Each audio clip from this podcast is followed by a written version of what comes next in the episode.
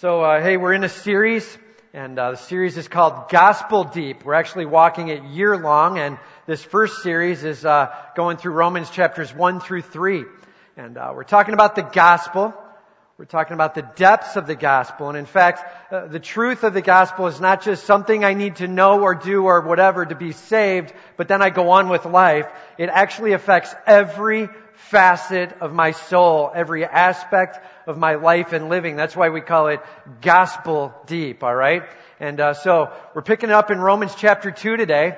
Uh, this is going to connect back to Romans chapter 1. Uh, it's kind of funny how that works. Two after one. And, and uh, you know, the first word in Romans 2 says, therefore. And so there's this big connecting going on. And so if you remember a couple weeks back, hey, we walked through some pretty heavy stuff in Romans 1. And, uh, there's some detail on what it means to take God and who He's revealed Himself as. We exchange Him out, lift ourselves up, and the death spiral of sin begins. And it doesn't stop. We wipe ourselves out. And, uh, in the midst of that list of sins that he gives there, 21 at the end, plus several others throughout, uh, just a huge discussion on our blow up internally. Uh, well, there's still some people in rebellion. They're kind of like, yeah, I don't know. I'm not sure if I totally buy it. And so chapter two is actually answering the simple question. Seriously? No excuse? Really? What about, what about this guy? Or this guy? And, and so Paul goes through three case studies in Romans chapter two. And so that's what we're going to look at today. We're simply answering the question, really? No excuse? None. For no one? Let's make sure we grasp that as we dive into this passage. We are going to be covering 29 verses. Okay? So some of you have looked ahead, you've seen it, you're like, oh my word. Is this for real? And we are. We're going to walk through 29. It'll be a little more paced in certain spots. Three different case studies and they all head to one same statement. Yep, no excuse. All right? And we're going to walk through that, see how he reveals it to us. So turn with me to Romans chapter 2. We got ushers coming forward. They got Bibles in their hands. Uh, hey, if you don't have a Bible, we will be walking through all of Romans 2. It'd be helpful to have it. Just raise your hand. They'll get one to you, okay? Romans 2 is where we're at. Just keep your hand raised, they'll get a Bible to you. So, one thing we have to keep in mind here as we're going through Romans 2 uh, is this is life without Christ. Alright? That's what's being defined. Life on my own. And uh, what does that look like? Uh, without Christ is where we're at, right? Everybody say without Christ. That's where we're at, okay? This is without Christ is Romans chapter 2 and the clarity of our need for Christ, alright? And so he's simply answering the questions, how is it possible there's no excuse? And it all comes down to, you know. And then he answers different ways they know. So here we go. First, all stand before the perfect judge and all are found guilty. All stand before the perfect judge and all are found guilty. Uh, this jumps right to the middle of the verses 12 and 13, so we're going to use it. It's kind of the centerpiece of this chapter, all right? It's sort of the rooftop, if you will, on a building that we're building, okay? So chapters, tw- or verses 12 and 13, uh, here we go. It says, For all who have sinned without the law will also perish without the law, and all who have sinned under the law will be judged by the law. That's precious, isn't it? Heavy stuff we're going to read today all over the place. And notice he uses the phrase, all who have sinned, twice over. Okay? And what are the two categories? Well, all who have sinned without the law, and then all who have sinned under the law. Alright? And so that pretty much covers everybody, right? We already know that all have sinned. We've covered that in Romans 1, a couple different spots. We'll see it again throughout Romans. Yes, we all are in one spot, which is all have sinned. Now he breaks it down into two categories. All who sinned without the law, all who sinned under the law. Now, without the law here, it says something happens. All who sinned without the law will also perish without the law. Hang on, how's that fair? I mean, they don't even have the law to even know what's right and wrong.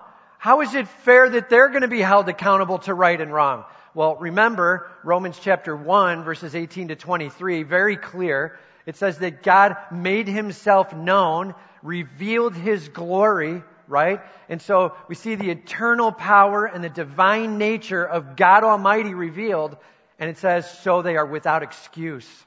And so we are held without excuse, not because we knew the law and, and adhered to every aspect of it. In fact, without all of that, God's still making himself clear and known and understood. It says that our response should have been to honor and thank him. Romans chapter 1. To honor and thank him. And because of that position, under the law or not, we're in trouble. That's what it says. All right? So, verse 12. For all who have sinned without the law will also perish without the law. That word perish, it means to be eternally separated, to die. We covered this a couple weeks ago. It's Revelation chapter 20 coming to a close. All right? It's when everything finally gets unveiled, God's wrath poured out, everyone who is separated from God is finally forcefully separated, wrath expressed. Yes, it will happen. And uh, yes, Revelation 20 is true. And uh, perish without the law. And all who have sinned under the law will be judged by the law. Oh, great. We were revealed more information as we had the law. All that means is we're held even more accountable. Are you hearing it? It's like there's details within the law. By the way, what is the law? Well, it's Genesis, Exodus, Leviticus, Numbers, Deuteronomy. It's the first five books of the Bible. And uh, as they hold on to that law, as they work through that law, they understood things like the Ten Commandments and others, right? It says, not only will you be held accountable to the revealing of God, Romans 1, you're now also held accountable to all the detail of right and wrong. Okay? Great. That was helpful. Now I'm even more under it. And uh, this doesn't seem to be getting better. And uh, right, we're all in the same spot, whether under the law or not, in dire need, uh, perishing, judged by the law. He goes one step further, verse 13, for it is not the hearts of the law, or I'm sorry, for it is not the hearers of the law who are righteous before God, but the doers of the law will be justified. He's like, please hear me. All you who have the law it's not that you put it on your bookshelf and it's all important because it's up there, or that you even read it, or that you memorize it, or that you could quote it off to somebody else. That's not what makes it valuable. What makes it valuable is when you follow it to perfection. To perfection. Be a doer always. Okay, that's the call to it. That's the purpose of it. And if we come up short, well, know this, then you'll be judged by the law. What we should hear in verses 12 and 13 is not a lot of hope, man. All of us in the same boat. Remember, we're talking about again, without Christ, right? Without Christ, we're all in one spot, in need. And uh, all of us hurting.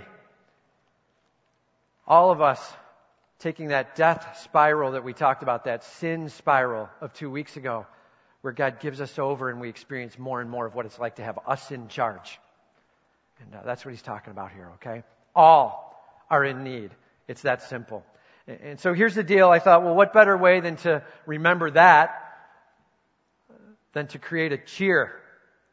So here's the simple of it, okay? It's, it's all. It's this simple.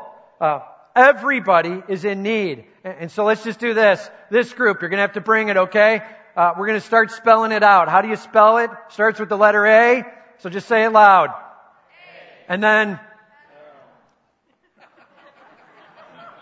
Okay. A, say it with me. And then L, good deal. And then, and what's that spell? All right, let's do it one more time. I got a simple question for you. When we say everybody's in need, I don't know if I get it. We all have sinned. We've all walked away from God. What does that mean? Who?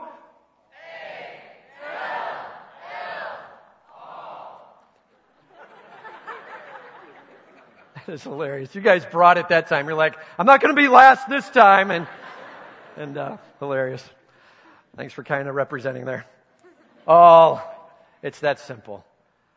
Please get that. That's what we need to hear in it. All right. In the pinnacle verses 12 and 13, we all are in the same boat, perishing, in need. Without Christ, we got a big problem. All right. We're trampling on His glory, and there's high cost. All right. Simple question Do you understand your need for the Savior? Are you ready to grasp Him and all that He is for you? Okay? So, second point here. So, that includes, here we go, we're going to walk into three different case studies now. So, that includes, first, Yeah, the moral guy who speaks against the horror of sin, yet practices sin. The moral guy who speaks against the horror of sin, yet practices sin. We'll start in verse 1 here. Therefore, you have no excuse, O man, every one of you who judges, for in passing judgment on another you condemn yourself, because you, the judge, practice the very same things. He starts out, therefore, and when we see the therefore, we say, so therefore, therefore, it's a connecting phrase, right? What's the purpose of it? And uh, it's always there to connect to the back. If you look back two, or three verses there, it talks about a list of sin and says, and those who practice these things, which by the way we now know is all, and those who practice these things deserve to die. Eternal separation from God. Uh, heavy. And then there's people in rebellion, and they're pushing back, and he says, therefore, uh, you have no excuse, O oh man, every one of you who judges. Like, listen, how often we get into a spot where we're like, did you see that guy? We're, we're capable of recognizing somebody else's sin, right?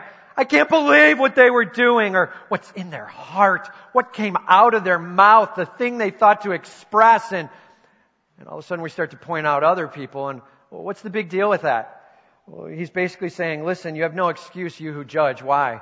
Uh, well, because you knew enough to be able to know it was wrong and call it out over here. You understand right and wrong. You're going to be held accountable for knowing right and wrong. That's a big piece of what he's saying here, okay?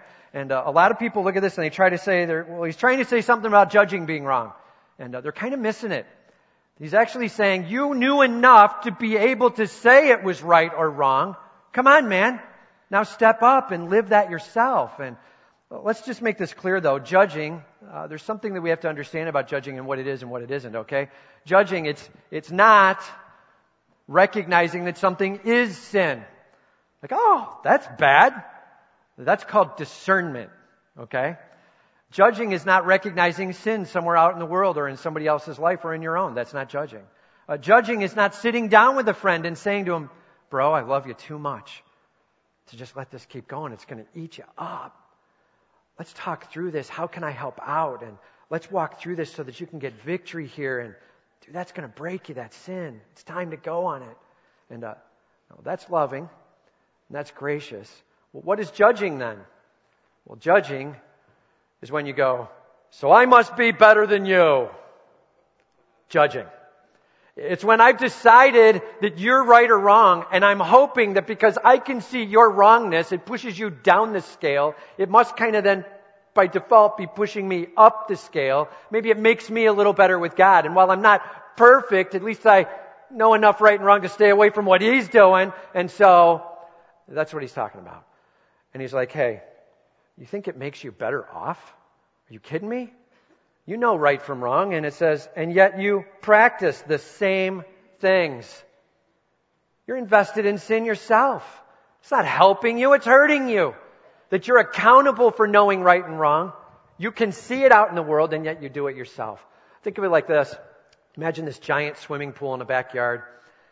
Hasn't been cleaned in like two years.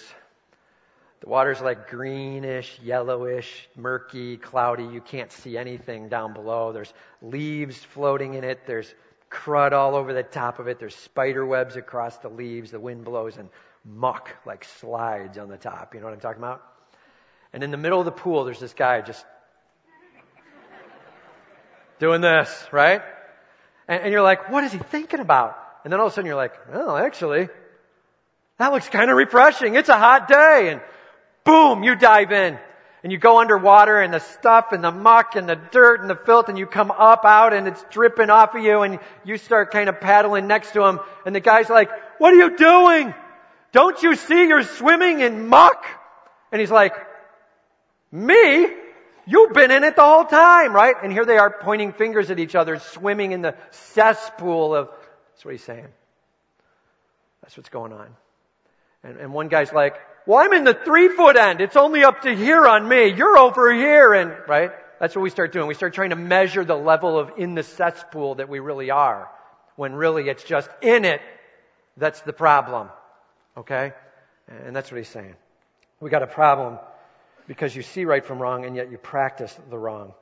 He says, We know that the judgment of God rightly falls on those who practice such things. I love that. Paul's like, I'm not even talking about it. We know the judgment of God rightly falls. The end. And so that's it. Let's just take it as fact. Um, those who practice such things. There isn't an excuse out. Judgment upon. The end. Remember, this is life without Christ. If I'm going to stand on my own, here's where I stand under judgment. Now, there's two reasons we might think that's okay to hang there, right? And so Paul's going to address those. He goes, Do you suppose, O oh man, you who judge those who practice such things, and yet do them yourselves, that you will escape the judgment of God? That's his first challenge. Like seriously, are you thinking you're gonna like get away with it? God's gonna like go, ah, never mind. Ah, forget it. Or maybe you'll be busy over in that area and it just won't come around to me. Is that what's to happen? Why do you think you're to get away with this, man? Maybe you think God's just to forget about it. Uh, or maybe even worse, he says, or you, do you presume on the riches of his kindness and forbearance and patience, not knowing that God's kindness is meant to lead you to repentance? And I love this verse. I'm telling you, there have been numerous times where we've been counseling and we've had people tell us flat out, I don't care if what I'm about to do is wrong, I'm going to do it. And God will just forgive me. Hmm. That is not a good plan, man. All right? And God will just have to forgive me. Do you hear it? Do you presume upon his, the riches of his kindness and forbearance and patience? That's exactly what they're doing. I, I presume upon his kindness. All right? That means God giving us things. Like, I might be in sin. I might be walking in selfishness. And even in the midst of walking in it, He does nice things. I mean, the rain and the sun kind of come out on my yard as much as the guy next to me. And good things kind of happen. And I've got a decent job and my kids are doing okay. And, and in the midst of it, God's kindness in a momentary setting is coming out. And so here we are like, guess it's just going to keep on going. Maybe it doesn't matter if I sin. And presuming upon his kindness. Be careful. Don't think that that continues ad infinitum. In fact, he goes on more. He says, forbearance and patience. Forbearance, that's withholding that which is due you in punishment. He's holding back on unleashing what's due us. Listen, as we say, God's glory exchanged, and whatever I want it to be about me, in that moment, immediate punishment is due. And God forbears. Do we presume that he's just going to continue to do that forever? Know this in forbearance, there is always an end where the punishment then comes. Do you hear me? Forbearance has an end, and he'll talk about it in just a second.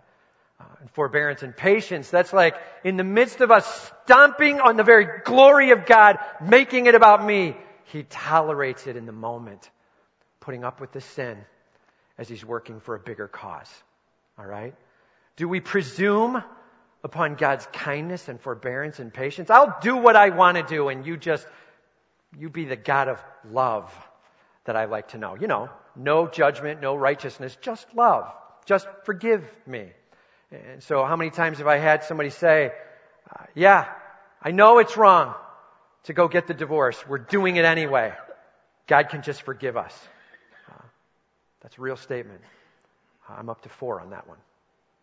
And uh, be careful.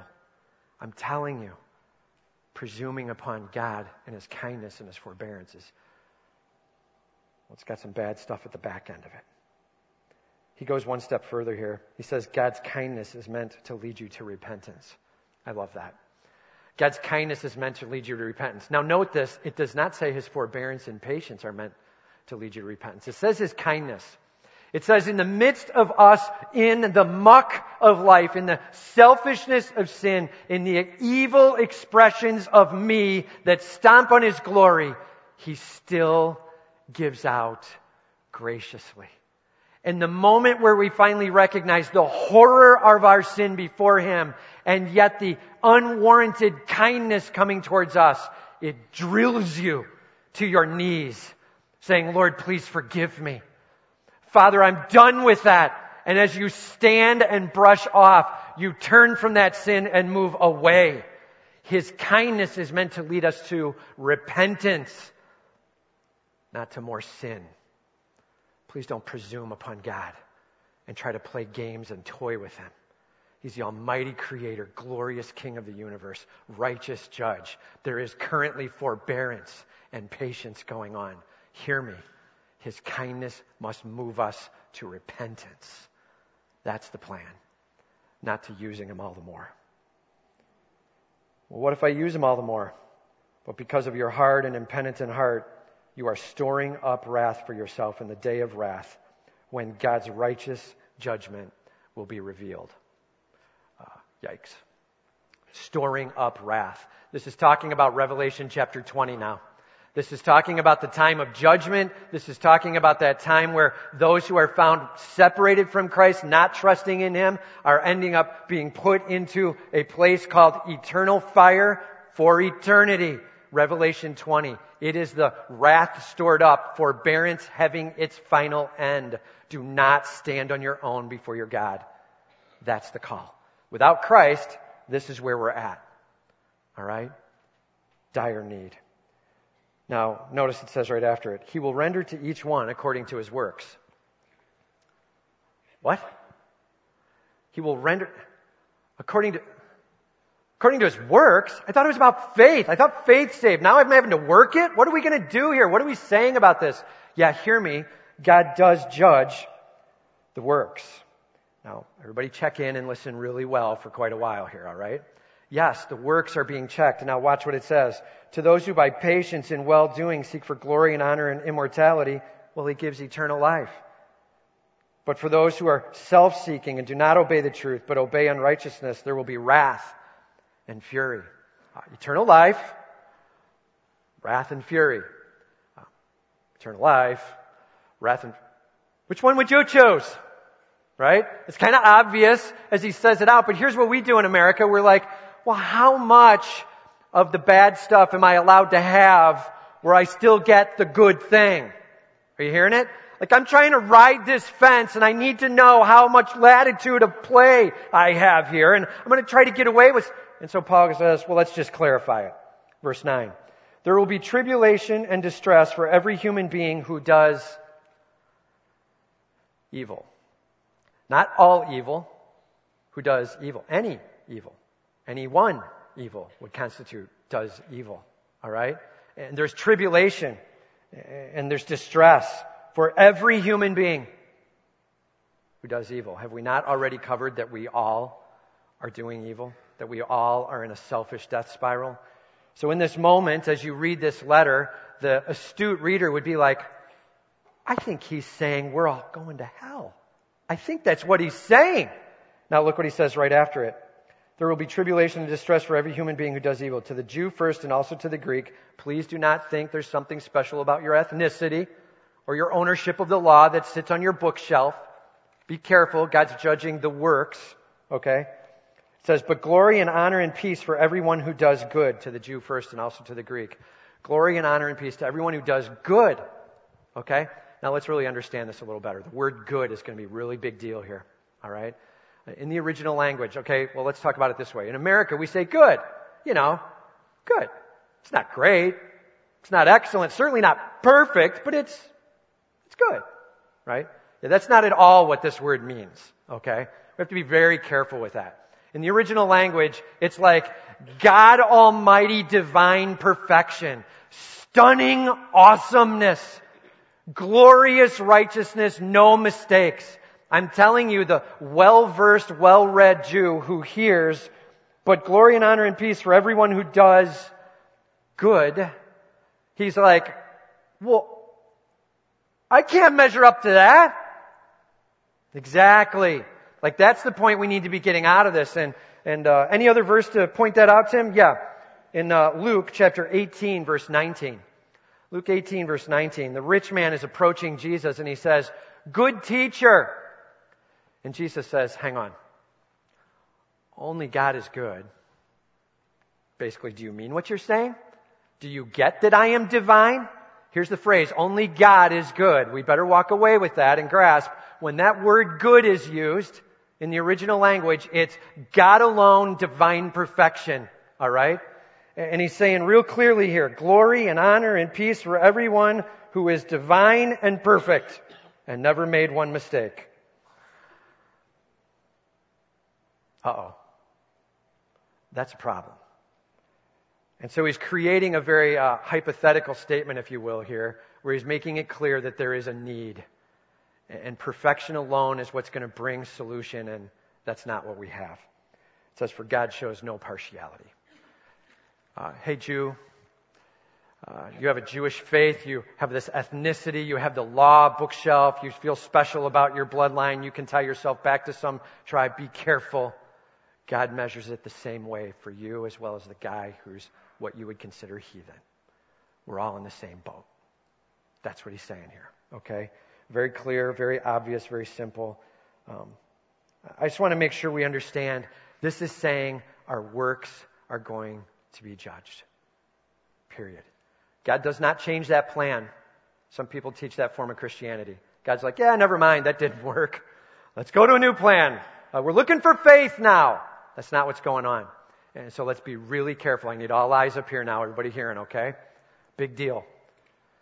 God is looking for absolute perfection. Well, Tim, we've already made that clear. I'm coming up short on it. What do we do now? 2 Corinthians 5:21. So he made him, Jesus, to, who knew no sin, to be sin for us. Our sin on Jesus. His righteousness, though, on us, so that we might become the righteousness of God. Uh, I'm going to use a big word now, all right, in systematic theology terms. So systematic, that means like I'm reading through the Bible systematically, and I'm putting it all together, and my systematic theology comes with this conclusion. The word imputation, it means to count towards. My sin counts towards Jesus. Everybody say that's unfair. I agree with you. Our sin on him, but it's God's plan. He takes it. He knew no sin, but he takes our sin on himself. And then his righteousness gets applied to us. Everybody say, and that's unfair. And yet we're carrying His righteousness now. Praise be to God. And His righteousness counted to me. And God's still judging works. But now when He looks upon you, He's like, let's see, uh, well, I see everything that Jesus did when I look upon you. Your works, well, they're Jesus' works counted to you. And how does He have the right to do that? because he has already put the penalty on Christ at the cross. He can do what he wills as the judge now. And he's counting Christ's righteousness towards us. He's clothing us with his unbelievable righteousness. Wow. Remember back to chapter 1? For in it the righteousness of God is revealed. This is what it's talking about. God is the judger of works. But the beauty of it is where we come up woefully short. He says, Come to me broken as you are. I will clothe you with my righteousness. Now, this is a letter, right? And we're in chapter 2. In chapter 4, he's going to make that clear. Uh, but for us, that'd be weeks away as we take it out. So that's why I'm doing this a little bit here. I want to make clear where we really stand with this, alright? Christ's righteousness clothing us. Romans 4, it says that our faith allows it to be counted to us as righteousness. It's Christ's righteousness now counted towards me because of faith in Jesus Christ. Yes, I'm being measured for my works, found woefully in need, paid for at the cross of Calvary. Christ's righteousness now on me. That's why there's one hope. Jesus Christ. That's it, man. If you understand the problem of imputation and that it only comes through faith, that's why you clearly get there is one way, Jesus Christ. It is His perfect righteousness counted to me. It's not good enough. That's woefully short. It's stunningly divinely perfect or eternally separated. We must put God on the throne. And Christ's righteousness then clothes us. What an awesome privilege. That's what it is, all right? Imputation, counting Jesus Christ for me. Isn't it easy to judge? It says here at the end, but God shows no partiality. Praise God for that. And uh, He's not an unfair judge. Uh, but we as human beings, man, we're lame, aren't we? It's pretty easy to quickly look at some other guy and size him up. There was a bishop, he was going over to Europe uh, years back, so he was taking an ocean liner. And uh, so he went down to his cabin to get settled, and it turned out he was assigned a cabin mate. A little uncomfortable, didn't really like that, didn't necessarily feel comfortable with the guy. So he went up to the front desk and he said, Hey, I have this gold watch and a few extra things of money and whatever. I, not much, but if you could just put it in one of your safety deposit boxes, I'm just, I'm not real comfortable with my roommate and my cabin mate. So if you could do that and takes it back in, puts it in there and brings him back the key and says, here you go, sir. And he said, again, I, I'm not trying to be judgmental or anything. I just, just didn't have a good vibe. And he said, that's okay. Your cabin mate was up here right before you were, putting his stuff in. By the way, I don't know if you know this, but you both are in the ministry. True story. How easy it is for us to look at someone and judge. And we see something on the outside and we're like, I would never be like that. Would be like this, but never like that. And let's be careful, all right? Just judging alone, being aware of where others are right and wrong, makes it clear that we're aware of right and wrong, and it leaves us without excuse and in dire need of a Savior. All right? Simple question Are you aware of sin and wrong? Do you see it around you? Do you get it? Do you understand that that leaves you without excuse? All are in need of a Savior. All right? So that's the first piece. Second, so what about the, what about the Gentile who hears his own conscience yet knowingly violates? What about the Gentile who hears his own conscience yet knowingly violates? And uh, says here, uh, verse 14, for when Gentiles who do not have the law by, do by nature uh, what the law requires, they are a law to themselves. Like, what do you do with the guy who doesn't have the law, thou shalt not murder, thou shalt not kill, honor your father and mother? Uh, what do you do when that guy's naturally expressing what the law would say and he never has even seen it? What do you say about that? Well, what you have to say is, well, that God's been doing some work in that man already and making it clear. It says, even though they do not have the law, it says, they show that the work of the law is written on their hearts. Written on their hearts. I love that phrase. And uh, listen, here's a great way to think of this. I've used this illustration before, but good illustration. When God creates man, Genesis 1, right? In the image of God. So he writes image of God. And it's imperfect. It's perfect. But then sin, like your hand, like you take it on a chalkboard and you go, and now you can kind of read image of God sort of in there, but it's swiped over. That's what you and I are born into. A broken image of God. All right? Surely from conception, Psalm 51:5, struggling with sin, and yet some stamp of God still on us. God's way of phrasing it here is to say, the law is written on your hearts. It's a term from Jeremiah, the prophet, but he's saying you've got the law, you've got an awareness of right and wrong, at least at some level. And then he even goes on a little bit there. He says, uh, while their conscience also bears witness, and then conflicting thoughts accuse or even excuse them you know, your conscience, that thing that kind of nags at you when you're about ready to do something wrong. And it's like, dude, you shouldn't be going there. Don't do that, right? And there's this thing inside you and you're like, yeah, but I, but I really kind of want to, don't go there. Like that's your conscience speaking, right? And uh, that's the big deal. We have, even without the law, an awareness of right and wrong written onto our hearts, uh, a clarity in our conscience. Now, we can destroy that. We've seen that up above in Romans 1, right? As we continue to go after self, God gives us over and we end up debased mind is what it describes it as. That's like our conscience is seared. We can't even tell right from wrong anymore, okay? So we can mar that conscience. But the reality is God's given us some awareness of right and wrong. And it leaves us accountable. All right? That's where we're at. And, uh, he says here at the end, so that they're, um, the thoughts accuse or even excuse. When does that happen? Well, you're accused when you don't listen to your conscience, and you're excused when you did, right? When you finally went, ah, I shouldn't do that. I got to walk away, and shouldn't be thinking that way. Got to be done with it, and you let the conscience speak. Um, it says, on that day, when according to my gospel, God judges the secrets of men by Christ Jesus that day. Here we are again, back to Revelation chapter 20, and the final judgment, and the works being measured out, and the secrets of man. Are you hearing it? He's like, hey, others may not even know what you're going through, but God does know. And He knows that you're gone in rebellion against Him and you're not worshiping Him. and the secrets of your heart are being revealed in that end day. Again, remember, this is without Christ, where do we stand? And it's in dire need. All right? Big deal. Conscience. I just wrote a couple things down about conscience to make sure we understand uh, its weakness and strength. Here's one. Once we pacify our conscience by calling something a necessary evil, it begins to look more and more necessary and less and less evil. Have you noticed that? It's a necessary evil. What does that phrase mean? It's necessarily against the very character of God. What does that mean? How do we get away with that? That doesn't even make sense. And all of a sudden we're like, it's more and more necessary and less and less evil. Conscience, we can sway it. Here's uh, Leo Tolstoy. The antagonism between life and conscience may be removed in two ways by a change of life or a change of conscience.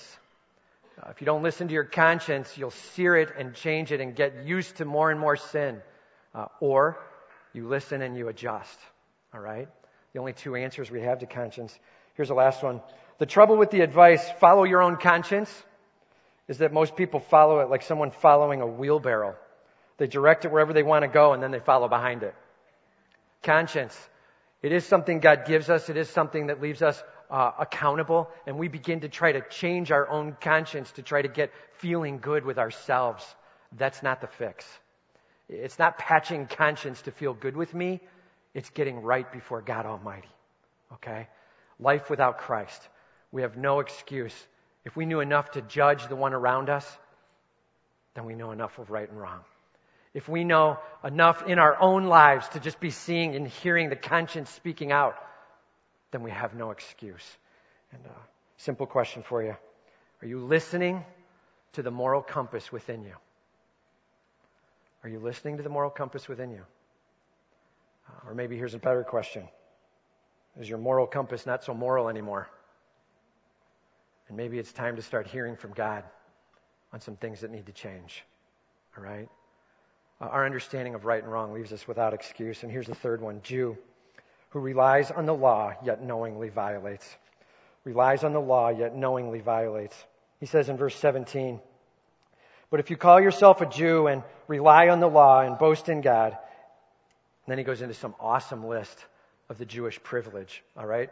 And uh, what good is there in being Jewish? Here's a great statement. And uh, so he says, Hey, you who are a Jew and you rely on the law, do you boast in God? Do you know His will? Like, I get what God's wanting done. Do you approve what is excellent? Like I know which things honor God because I'm looking into the law. Because you are instructed from the law and if you are sure that you yourself are a guide to the blind. Are you sure of that? Like you run into people and you're like, you don't get it, man. You gotta follow me. I understand the law. Follow me. I'll help you out. And, uh, or a light to those who are in darkness, an instructor of the foolish, a teacher of children, helping raise people up. Uh, this is the Jewish position with the law. Having in the law the embodiment of knowledge and truth. Wow. We'll get back to that in just a second. Look what he says though. You then who teach others, do you not teach yourself? What good is there in having that book of law up there or even having some great classes you run on it if you're not actually going to follow it? And uh, be careful. Uh, I love the statement, the embodiment of knowledge and truth, all right? It's like everything you need for life and living right here in the scriptures. In Genesis, Exodus, Leviticus, Numbers, and Deuteronomy is what he's talking about in the law. Those first five books of the Bible. Enough to grasp the holiness of God and what he's going after and our need for a savior, alright? And, and yet he's going further than that. He's like, you need to understand the embodiment of all knowledge and truth. And, uh, reminds me of a movie. Do you remember this Tom Cruise movie, uh, A Few Good Men? You remember that movie? A few good men. And so Tom Cruise, he's going to be uh, uh, going against this general and trying to get him to confess a few things, right? And at the very end, as he's getting ready to go after him, he picks up the glass of water to take a drink, and his hand is shaking like crazy, and he sets it down and goes over, and he's trying to get him to say that they did a code red, right? You got to admit what's going on here. We need to hear. And he finally looks at him, asking him what he wants, and he goes, "I want the truth." And his answer back was, "You can't handle the truth, man." That's exactly what Paul's saying here. You're claiming you want the truth. You can't handle the truth. Are you teaching yourself? You're not even letting it speak into your own life. Same thing he's saying here. And uh, He goes on with some examples. While you preach against stealing, do you steal? You who say that one must not commit adultery, do you commit adultery? You who abhor idols, do you rob temples? You who boast in the law, dishonor God by breaking the law. And uh, here's a quote from Isaiah 52 5. For as it is written, the name of God is blasphemed among the Gentiles because of you. Sad statement. And uh, it really comes down to this. We claim we know God, and then we won't listen to Him, adhere to Him, follow Him. It's all about me. The world isn't stupid. They see that coming down. And Israel, at this point where Isaiah was challenging, was like, You're making a mockery of God's name. What does this law mean if it doesn't really call you to follow Him and make Him your God? Okay? Uh, to have the law leaves us very accountable. Now, notice what it says here, uh, verse 25. It gets a little touchy now, so everybody's going to have to be with me on this, all right? As we walk through this, it's easy to get lost in words and counter words, and, and uh, we're just going to explain it real quick. It says, For circumcision indeed is of value if you obey the law. Circumcision, this is a surgery that guys would go through to indicate that they were following God, that they were of the nation of Israel, the chosen ones, alright? It's a physical, outward, fleshly surgery. Circumcision. It's supposed to indicate that you're following God. Notice what he says. For that physical outward surgery is of value if you obey the law. Man, don't tell me you had surgery. Tell me you are following after God Almighty and giving Him your all. Right? That's what he's talking about here. For circumcision indeed is of value if you obey the law, but if you break the law, your circumcision becomes uncircumcision.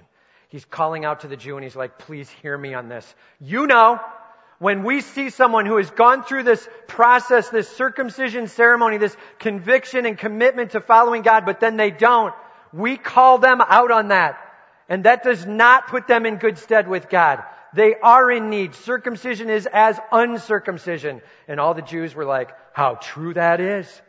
How true that is. Uncircumcision is where that guy's at. That's the same as not at all. And, uh, okay, are you getting it? And Paul's like, I just set you up. This can become this, right?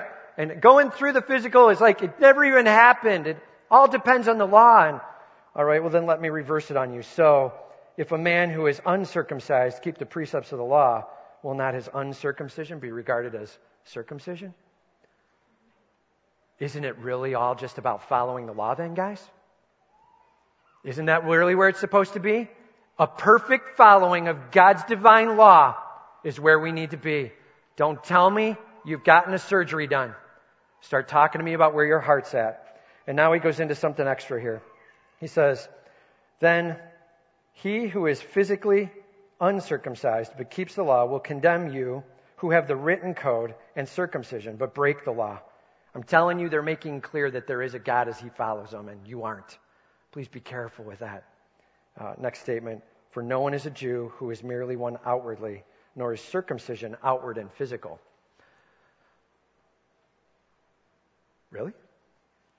Circumcision isn't outward and physical? When I read this, I was like, what? Paul's like changing the rules. Dude, that's what it means. I'm, I'm confused.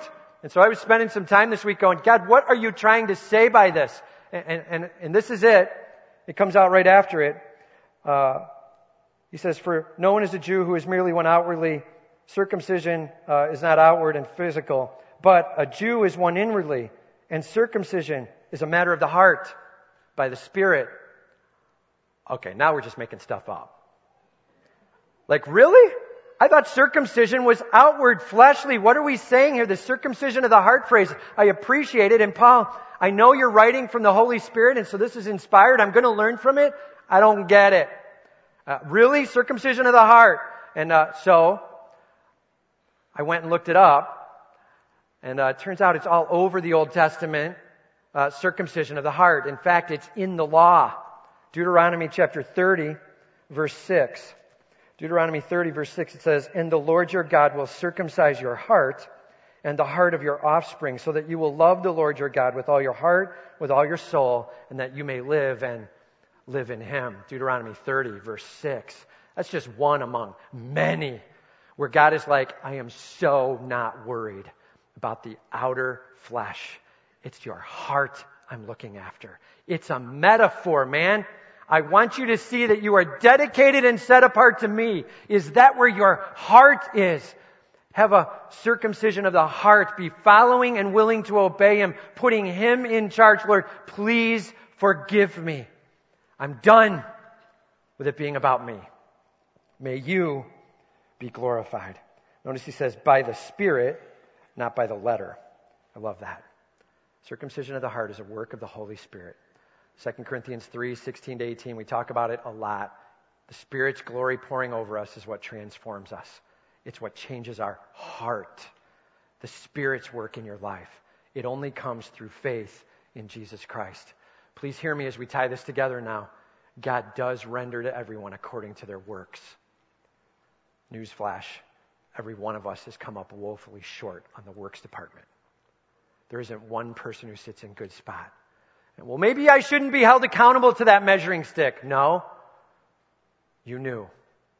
You knew enough to judge another person. You knew right and wrong. You knew. You knew enough to have your conscience screaming within you and the law written on your heart. You knew. You knew. You had the law itself and you were hearing it and trying to teach others, but you weren't following.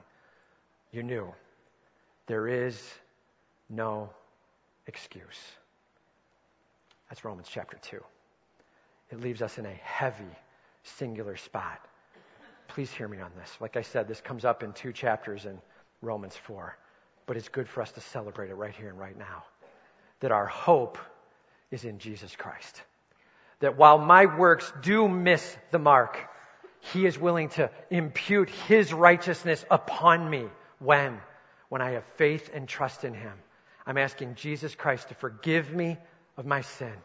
I get that I'm counted as unworthy. Lord, I'm putting you back on the throne and worshiping you. Please forgive me. You're my God.